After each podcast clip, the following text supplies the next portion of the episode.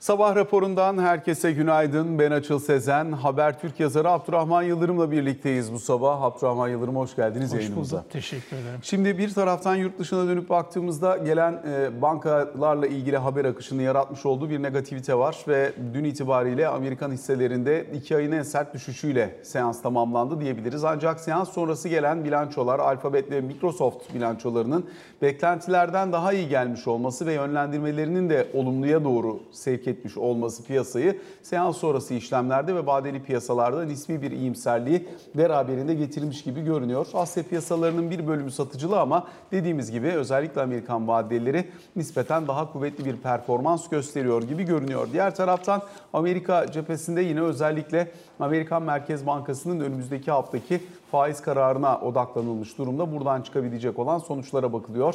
E, diğer yandan da gelen makroekonomik çerçeveye ilişkin veriler, işte konut verileri en son olarak bakıldığında dip burada bulundu. Bir resesyona e, dönmeden bu işi çözme ihtimali olur mu fiyatlamasını beş, be, belli bir şekilde e, ortaya çıkarmaya çalışıyor. Bununla birlikte biz iç dinamiklere dönüp baktığımızda yine seçim gündemi, seçim öncesinde ekonomiye ilişkin vaatler, bunlarla ilgili e, son dönemde arka arkaya atılan adımlar, bunların detayları üzerine konuşmaya çalışıyoruz. Kur, kurun düzeyi, bundan sonrasına ilişkin beklentilerde Abdurrahman Yıldırım'la birlikte değerlendirmeye çalışacağımız konular olacak.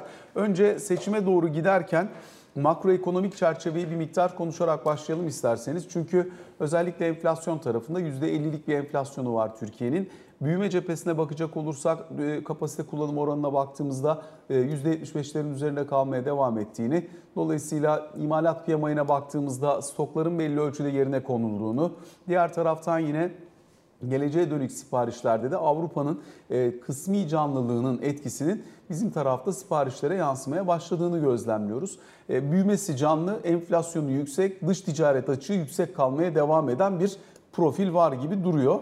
Seçime böyle gidiyoruz ama işsizliği eklemek lazım. İşsizlikte nispeten iyi diyelim. İyi ya gidiyor. Da düşük. Yani, e yani ekonomi canlı işsizlikte evet, nispeten daha düşük denilebilir. Tabii orada ölçüm metodolojisi özellikle e, bu salgın sonrasında çok karıştığı için onun selametinden ben kendi adıma çok emin olamıyorum. O yüzden işsizlik yok, üzerine ne kadar konuşuyor bilmiyorum. Geniş tanımlı işsizliği de kullanırsak orada da hafif aşağıya geliş var. Hafif ama yani. Yani kötüleşme verilerse, yok. Ha, yo yo yani hani istihdam Hı. piyasasında şu an itibariyle çok büyük bir sorun görünmüyor. Evet. Yani onu zaten söyleyebiliriz.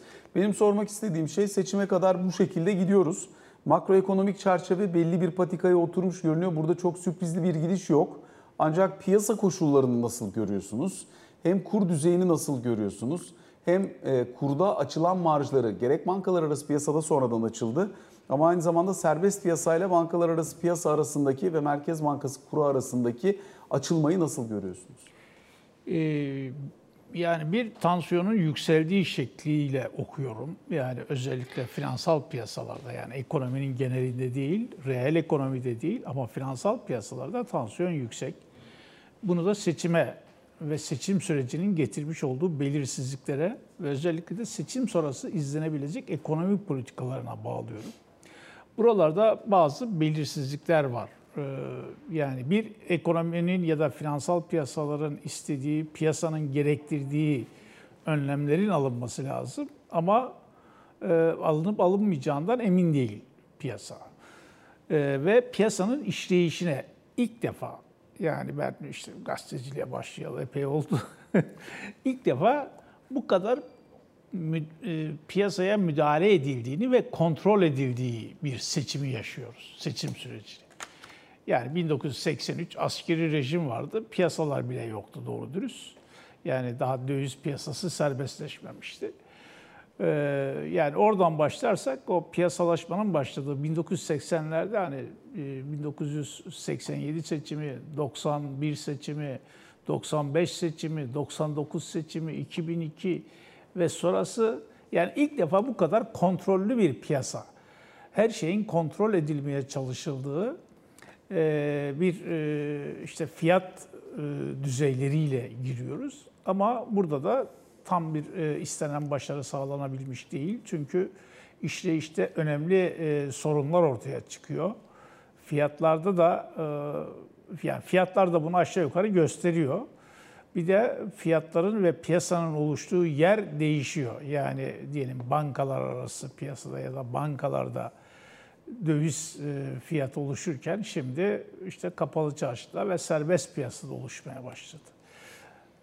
Bırakalım onu, asıl bankalarda oluşan kur ile ya da Merkez Bankası kuru ile serbest piyasa arasında, serbest piyasada oluşan kur arasında çok ciddi bir fark meydana geldi.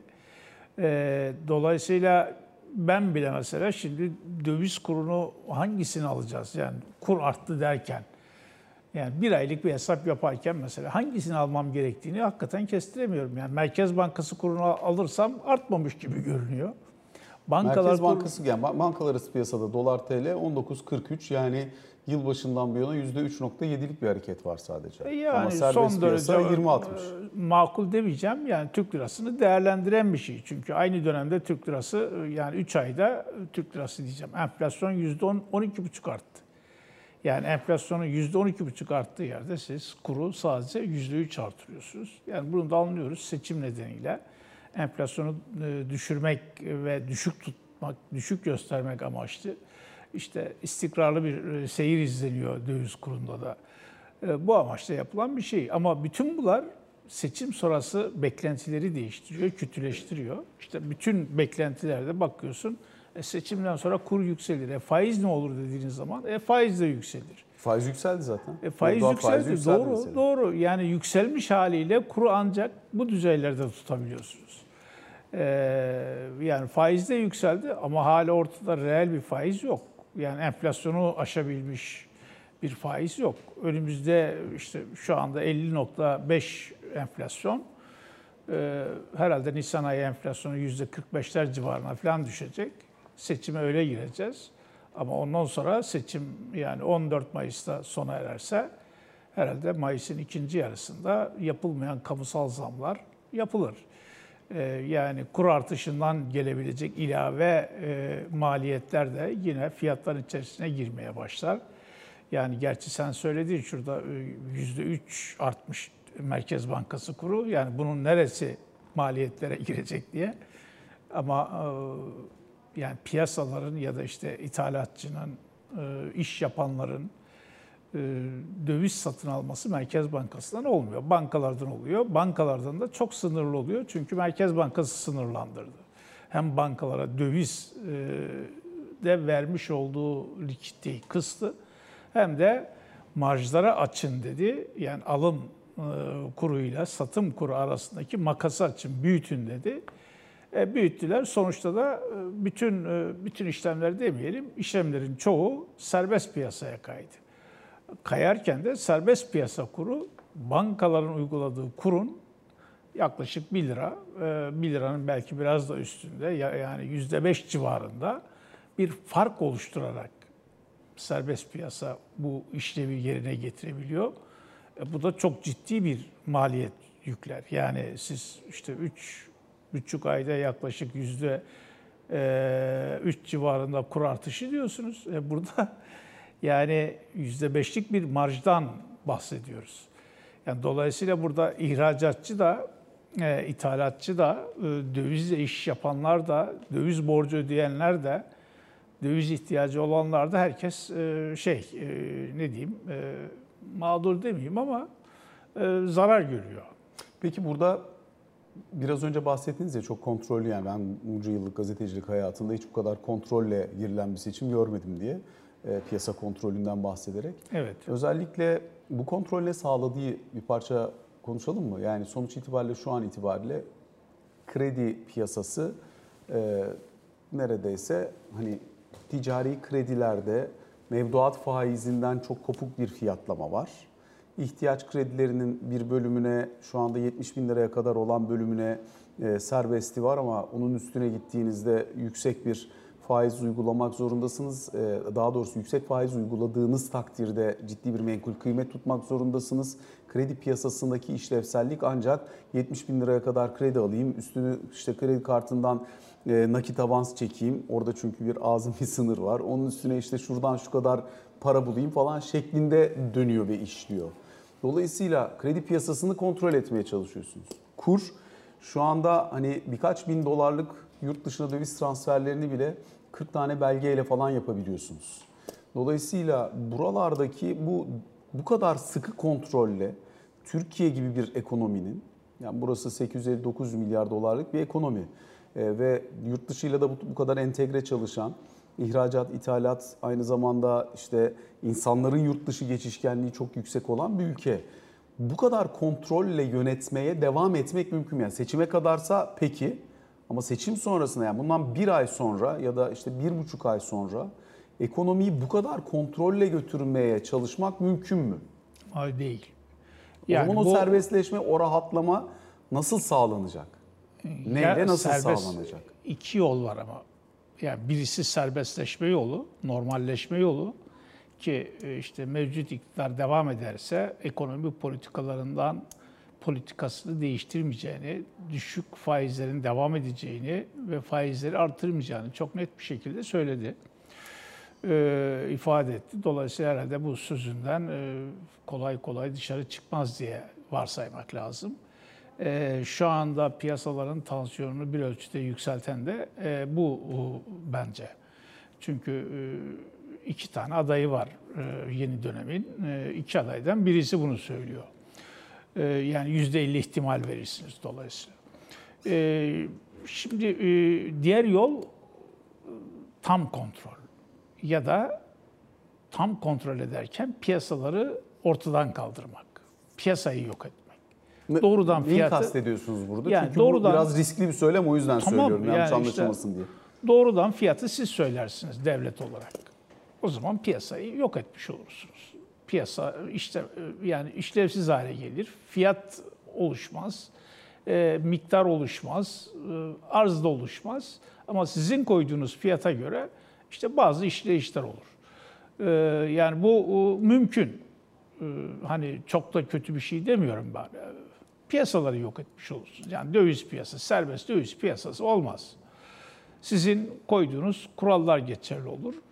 O kurallar çerçevesinde de e, ekonomi hareket etmeye çalışır. Ama iyi sonuç alınır mı? Uzun vadede değil. Uzun vadede özgürlükleri yok edeceği için, fiyatlama davranışlarını yok edeceği için, e, doğal akışı bozacağı için, yani devletin ne bileyim yani özelleştirme yapmış, bunca devlet kurumunu özelleştirmiş, satmış bir devletin dönüp dolaşıp beş on sene sonra geldiği yer, bütün her şeyi fiyatlama davranışlarıyla her şeyi devletleştirmek olmaması lazım.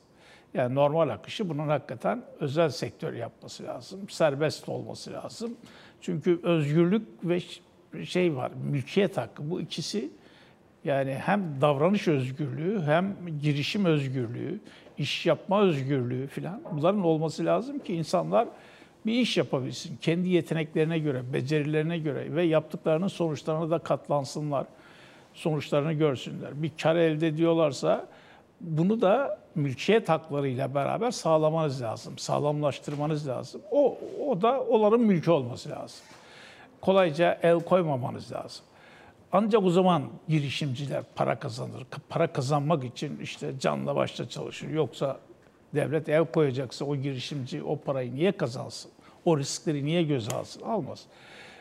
Dolayısıyla girişimci ruhumuzu da bizim korumamız lazım. Korumak için işte o girişimciliği özgür bırakmamız lazım ki, hürriyet vermemiz lazım ki istediği gibi hareket edebilsin, kabiliyetini konuştursun.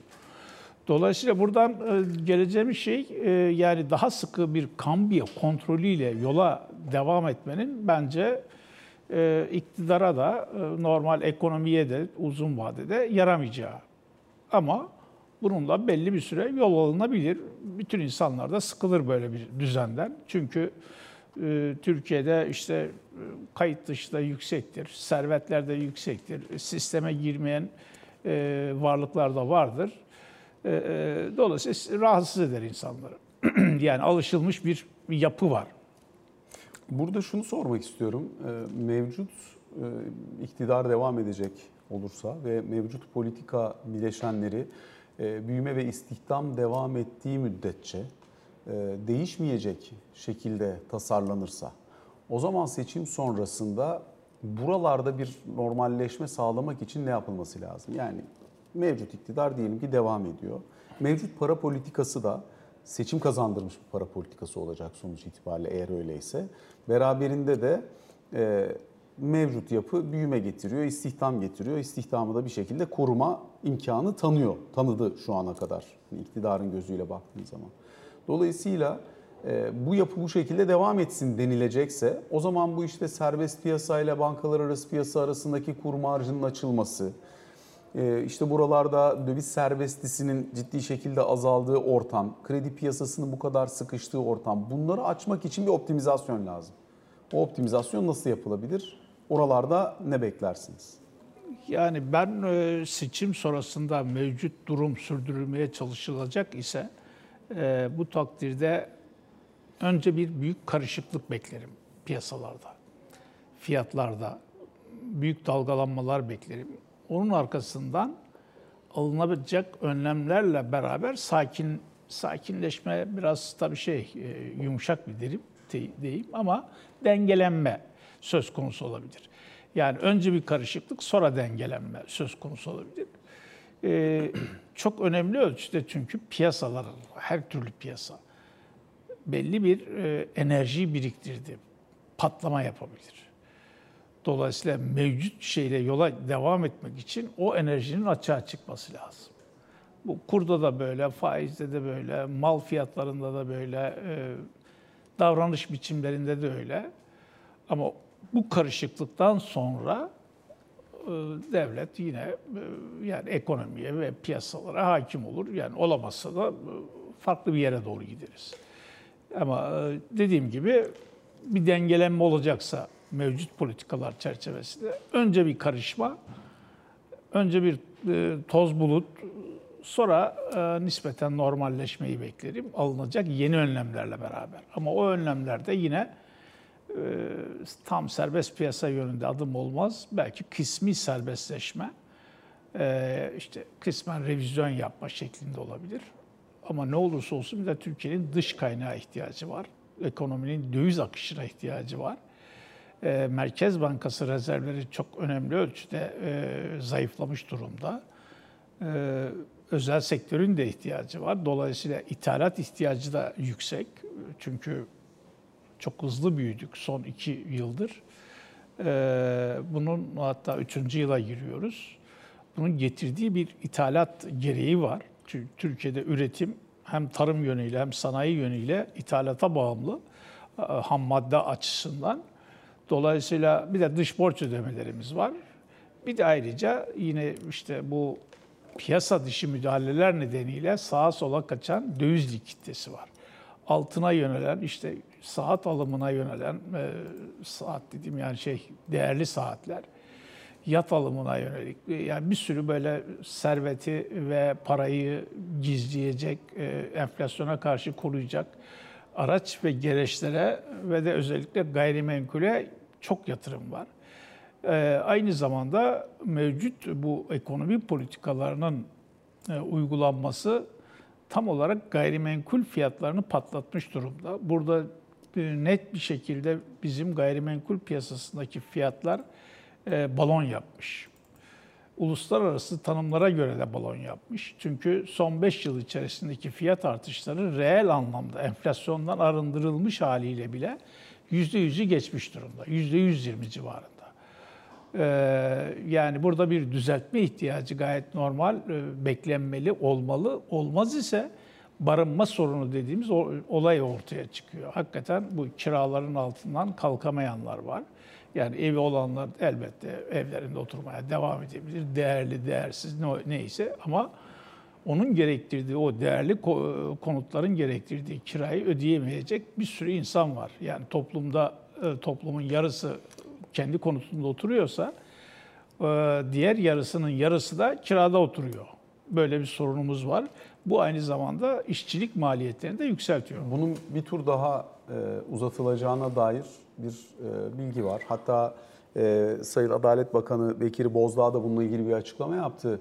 Eğer bu uyulmazsa üç tane ayrı yol var. Bunlardan bir tanesi işte idari para cezası, normal para cezası veya hapis bile olabilir burada kira artışlarında uymayanlar için diye. Burada bir ev sahiplerinin, mal sahiplerinin cezalandırılması durumu var enflasyon karşısında. İki, kiracı korunuyor ama kiracıyla ev sahibi arasındaki barış bozuldu. Yani o yüzde yirmi beş sınırı uygulanamıyor aslında normalde. Tahliye sözleşmeleri imzalatıyor. Yok o tahliye sözleşmesi bir sene içerse, sözleşmenin yapıldığı gün yapılırsa şöyle de sonrasında imzalanırsa böyle diye içtihatlar falan oluşuyor. Ee, daha sonrasında işte ben kendim geleceğim orada oturacağım diyor. Sonra el altından başkasına kiraya vermeye çalışıyor. Yani insanlar bir çıkış yolu bulmaya çalışıyorlar ya. Evet. E, ev sahibi açısından da e, sıkıntılı, kiracı açısından da ya oturduğun evde ne kadar oturacağını bilemeden kiracı olma Zor, zorluğunu yeniden yaşatan bir tabloyla karşı karşıya kalındı. Bu nasıl çözülür bu açmaz? Bu açmaz bence yine serbestleşmeyle çözülür. Piyasa kurallarıyla çözülür. Piyasaya ama karşılanabilirliği var mı şu anda? Yani şu anda siz ev sahibini serbest ya, bıraksanız gelecek kiranın yok, geleceği yerde kim ödeyebilir? Ama yanlış olan en başta cebimizde taşıdığımız bütün kazançlarımızın dayandığı Türk lirası faizi. Siz bunu enflasyonun dörtte birinde ya da üçte birinde ya da altıda birinde belirlerseniz bu aradaki farkı fark bütün fiyatlamaları değiştirir. Değiştiriyor da. Dövizin fiyatını da değiştiriyor, mal fiyatını da değiştiriyor, gayrimenkul fiyatını da vesaire. Yani ne kadar bunu düşük belirlerseniz, kendi ürettiğiniz, kendi bastırdığınız paranın değerini ne kadar düşük tutarsanız karşılığında o parayla satın alacağınız bütün mal, hizmet fiyatlarını o ölçüde artırmış oluyorsunuz. Dolayısıyla enflasyonla mücadele içinde bence bir para politikasının gözden geçirilmesi şart. Aksi takdirde enflasyon düşmez. Düşemez. Yani e, siz bu kadar e, parayı bol ve ucuz yaparsanız e, ondan sonra istediğiniz kadar üretimi artırın. Fiyatlama davranışları pek değişmez. Evet. Bu konut piyasasında da yasaklamaya gidersek korkarım ki bir süre sonra kimse yani ikinci, üçüncü konutu ya da kiralık verecek konutu edinmez, satın almaz. Dolayısıyla bu alanda üretim azalmasına yol açar. Yol açar. Yani o müteahhit dediğimiz kesim de artık bu işi bırakır, yapmaz. Çünkü fiyatını belirlemediği bir ürünü kendisi niye üretsin yani bu koşullarda? Nasıl satacak üretse? O kadar ucuz mu üretebiliyor? Dolayısıyla şey devlete düşecek o zaman konut yapmakta. Yani biz konut yapmayı da devletleştirmiş olacağız. Yani bu sistemi sürdürmek kesin ve net böyle her alanda devletin tam hakim olacağı bir düzene doğru gidiyor. Ya buradan biz vazgeçeceğiz, diyeceğiz ki yap, yani bize özel sektörde lazım, serbest piyasada lazım. Bu kadar devletleştirmeyi bu demokrasi ve seçim şeyiyle sürdüremeyiz. E, rejimi değiştirmemiz lazım. E, ya da hakikaten şey e, o yola sapmamız lazım. Bunu net bir şekilde ben e, ekonomide böyle görüyorum. Yani yoksa hem bir yandan ekonomik özgürlükler, serbest piyasa olsun, özel girişimcilik olsun ama bütün fiyatları da devlet bilir. Böyle bir şey yok yani sürdüremezsiniz. Sürdürürseniz her şey devletin olur. Yani aynen bugün işte konutta nasıl işte İstanbul'da bir milyon konut yapacağım diyor. Yani başka projeler ortaya konuyor. Her şey de devlet. Yani giderek o zaman bu müteahhitler devletin çalışanı haline gelecek. Yani serbest piyasa kalmayacak konut sektöründe, inşaat sektöründe. Yani bunu istiyorsak tamam. Yani önümüzde işte bazı modeller de var. Yani Çin duruyor işte. Çin başarılı bir ekonomik model ama Kuzey Kore başka bir şey tabii yani.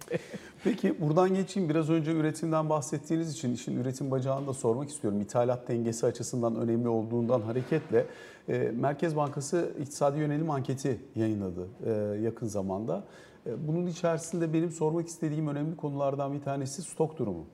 Çünkü özellikle salgın döneminden sonra ciddi anlamda grafiği de arkadaşlar ekrana getirebilirlerse sağ tarafta mevcut mal, mamul mal stoku tarafına baktığımız zaman ciddi bir stok inşası gerçekleşti. Birkaç çeyrek boyunca Türkiye'de ciddi bir stoklama gerçekleşti.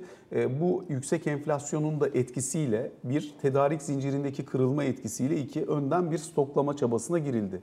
Sonrasında bu stokların son dönemde ciddi şekilde ekonomide canlı olduğu için gerek yurt dışı siparişlerle gerek yurt içi talebi karşılayarak, karşılayacak şekilde eridiğini gözlemliyoruz. Şimdi ekonomi yavaş yavaş yeniden bir stoklar bittiğine göre yenisini yerine koyabilmen ya da belli bir şekilde o aktiviteyi devam ettirebilmen lazım. Şimdi yavaş yavaş yeniden stok inşasına doğru gidiyor. Dolayısıyla şimdi önemli olan konu, elbette şu anda hala stok yok değil, belli bir mal stoku birikimi olduğu anlaşılıyor ama burada bir ithalat ihtiyacı doğuracak, o stok için gerekli ham maddeyi ithal edecek yapıya doğru gitmek zorunluluğu var mıdır? Bu ekonomi ve kur üzerindeki baskıyı nereden nereye taşıyabilir? İşte bu seçim sonrasında hükümetin ortaya koyacağı ekonomi programıyla da ilgili. Ya ve burada özel sektörün hakikaten e, etkin bir e, ne diyeyim bilanço yönetimi ve stok yönetimi yaptığını da söyleyebiliriz. Çünkü geçtiğimiz dönem yani e, kredilerin nispeten kullanılabildiği, alınabildiği ve kredi faizlerinin son derece düşük olduğu, bütün şirketlerin ve bireylerin kendisini yükselen enflasyona karşı koruma altına almak için mal ve reel varlıklara yöneldiği bir dönemdi. Dolayısıyla şirket patronları da bu süreci hem azalmış olan stoklarını artırma yönünde kullandı. Nispeten döviz kuru da uygundu buna. Ama asıl finansman olanakları uygundu. Dolayısıyla mala yatırım yaptılar, ham maddeye yatırım yaptılar ve buradan önemli karlar da elde ettiler. İşte şirketlerin karlılıkları hakikaten geçtiğimiz iki yıl içerisinde gayet iyi gerçekleşti. Şimdi seçim ortamına girildiği için stokları azaltarak, yani seçim sonrası ekonomi büyüme, ekonomik büyüme devam ettirilecek mi? Bu konuda niyet ne olacak? Enflasyonla gerçekten bir mücadele başlayacak mı? Şimdi enflasyonla mücadele başlarsa talep kısılacak. E, talep kısıldığı ortamda elbette ki satışlar eski, eskisi gibi olamaz. O zaman e, sanayi kesiminin e, stok tutmasına, o kadar stokla çalışmasına gerek yok. Düşük stok düzeyiyle devam edebilir. E, kurlar ne olacak? E, onu da görmek ister. E, yani dolayısıyla düşük kurdan mümkünse stoklarını yerine koymak ister. Ama öyle görünüyor ki hakikaten bu belirsizlik ortamına sanayi sektörü nispeten e, stok eritmiş olarak gidiyor. Dolayısıyla o stokun da belli bir maliyeti var. Ona katlanmamış oluyor. E, yani ben en son stokları yükselttiği yönünde e, aldığım bilgilerle e, bilgilere sahiptim. Senin söylediğin yeni bir şey.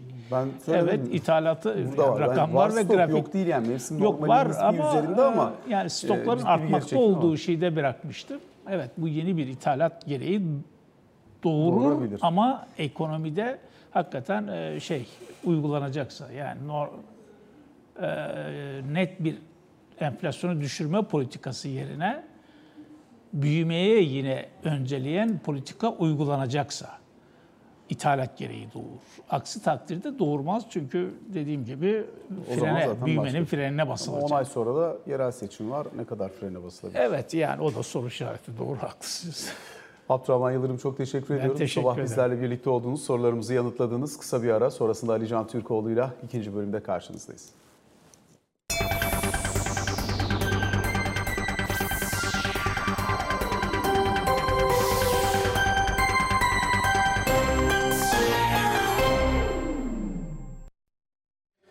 Sabah raporunun ikinci bölümüyle karşınızdayız. Ali Can Türkoğlu ile birlikteyiz bu bölümde. Ali Can, günaydın. Günaydın. Şimdi özellikle e, dünden bu yana konuşuluyor. Biz de biraz önce Abdurrahman Yıldırım'la bir miktar üzerinden geçmeye çalıştık. Hatta geçen haftadan bu yana konuşuluyor ama konut tarafında hem e, kiralara getirilmesi düşünülen, e, daha doğrusu daha önce getirilmiş yüzde yirmi beşlik kira artış sınırının uzatılmasına ilişkin açıklamalar ve Bekir Bozdağ, Adalet Bakanı'nın bu konuyla ilgili olarak buna uymayanlara dönük yaptırımlara dair açıklamaları vardı. Bir yandan yeni konut kampanyaları da gelmeye devam ediyor. Öbür taraftan da mevcut var olan barınma ihtiyacının karşılaması için belli ölçüde sınırlamalar sürüyor. Şimdi Temmuz'da sona erecekti bu yüzde yirmi beş kira artışıyla ilgili yapılan düzenleme. Yani kira artışını yüzde yirmi beş ile sınırlayan düzenleme normalde Temmuz'da sona erecekti. Bir kere bunun uzatılacağı açıklandı. Çevre Bakanı tarafından da açıklandı. Dün Adalet Bakanı tarafından da tekrarlandı. Buna ilişkin bir açıklama gelecek zaten uzatıldığına ilişkin. Bir de bunun dışında fahiş kira artışlarından yönelik Adalet Bakanlığı'nın bir çalışma yapıldığı bizzat Adalet Bakanı tarafından açıklandı. Bu fahiş kira artışında tabii ben sınırın ne olduğunu tam olarak anlamadım. Yani yüzde yirmi beşin üstüne çıkan veya yüzde yirmi beşin üzerinde talepte bulunan tüm ev sahipleri için fahiş artış mı deniyor? Yoksa bunun başka bir sınırı mı var, başka bir rakamı var? Ben bunu şu anda bilmiyorum, ancak fahiş kira artışlarıyla ilgili olarak Adalet Bakanlığı'nın bir düzenleme hazırlığı içerisinde olduğunu biliyoruz. Üç ayrı alternatif hazırlanmış.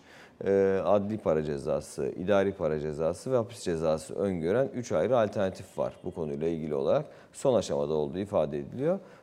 Değerlendirilecek daha sonra toplantıda. Yalnız bu arada şunu herhalde tartışmak lazım.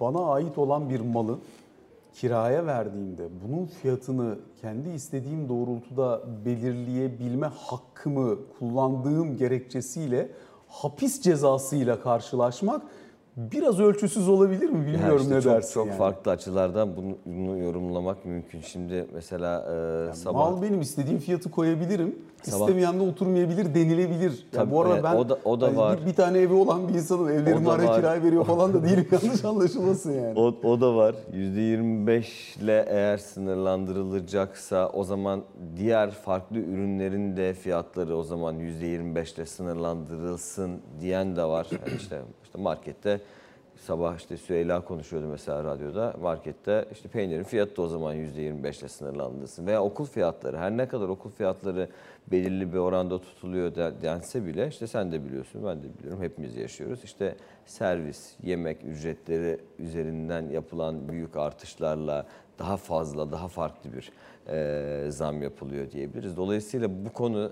Evet, kiracılar lehine bir düzenleme, kiracıların tabii ki hakkı korunmalı ama bir bakıma da diğer taraftan da düşünüldüğünde e, hapis cezasına kadar düşünülebilecek bir suç olarak mı değerlendirilmeli? Onu da daha çok e, hukukçular değerlendirecektir ama e, bu fiyat artışlarıyla, fiyat artışlarıyla ilgili yapılan düzenlemelerle ilgili e, tartışmalar bitmeyecek gibi gözüküyor. Bu da bunların başında geliyor, yani konutla ilgili yapılan düzenleme. Şimdi e, nasıl bir ayarlama gelecek bunu göreceğiz önümüzdeki günlerde. Muhtemelen kısa bir süre içerisinde, Adalet Bakanı dün bu açıklamayı yaptığına göre kısa bir süre içerisinde buna ilişkin daha net bir açıklama gelecektir.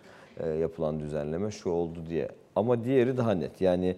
Yarısı bizden kampanyasının başlatılacağını açıklamıştı Cumhurbaşkanı. Bu kampanyada başvurular bugün alınmaya başlanıyor. Bugün başlanacak, yirmi dokuz Mayıs'a kadar da başvurular alınacak. Neydi? Kısaca onu anlatayım. yüz metrekare iki artı bir daire için bir buçuk milyon TL, üç artı bir daire için bir nokta sekiz milyon TL'lik bir tutar belirlenmişti. Bunun yarısını devlet, yarısını kat sahipleri, mal sahipleri karşılayacak denmişti. Kampanyaya başvurular dediğim gibi bugün itibariyle başlıyor. Tapusu olan her vatandaşın, her mülkiyet sahibinin başvurabileceği zaten açıklandı. E, TOKİ tarafından yapılacak. Yeni binalar en geç iki yıl sonra teslim edilecek dendi bu konuyla ilgili olarak.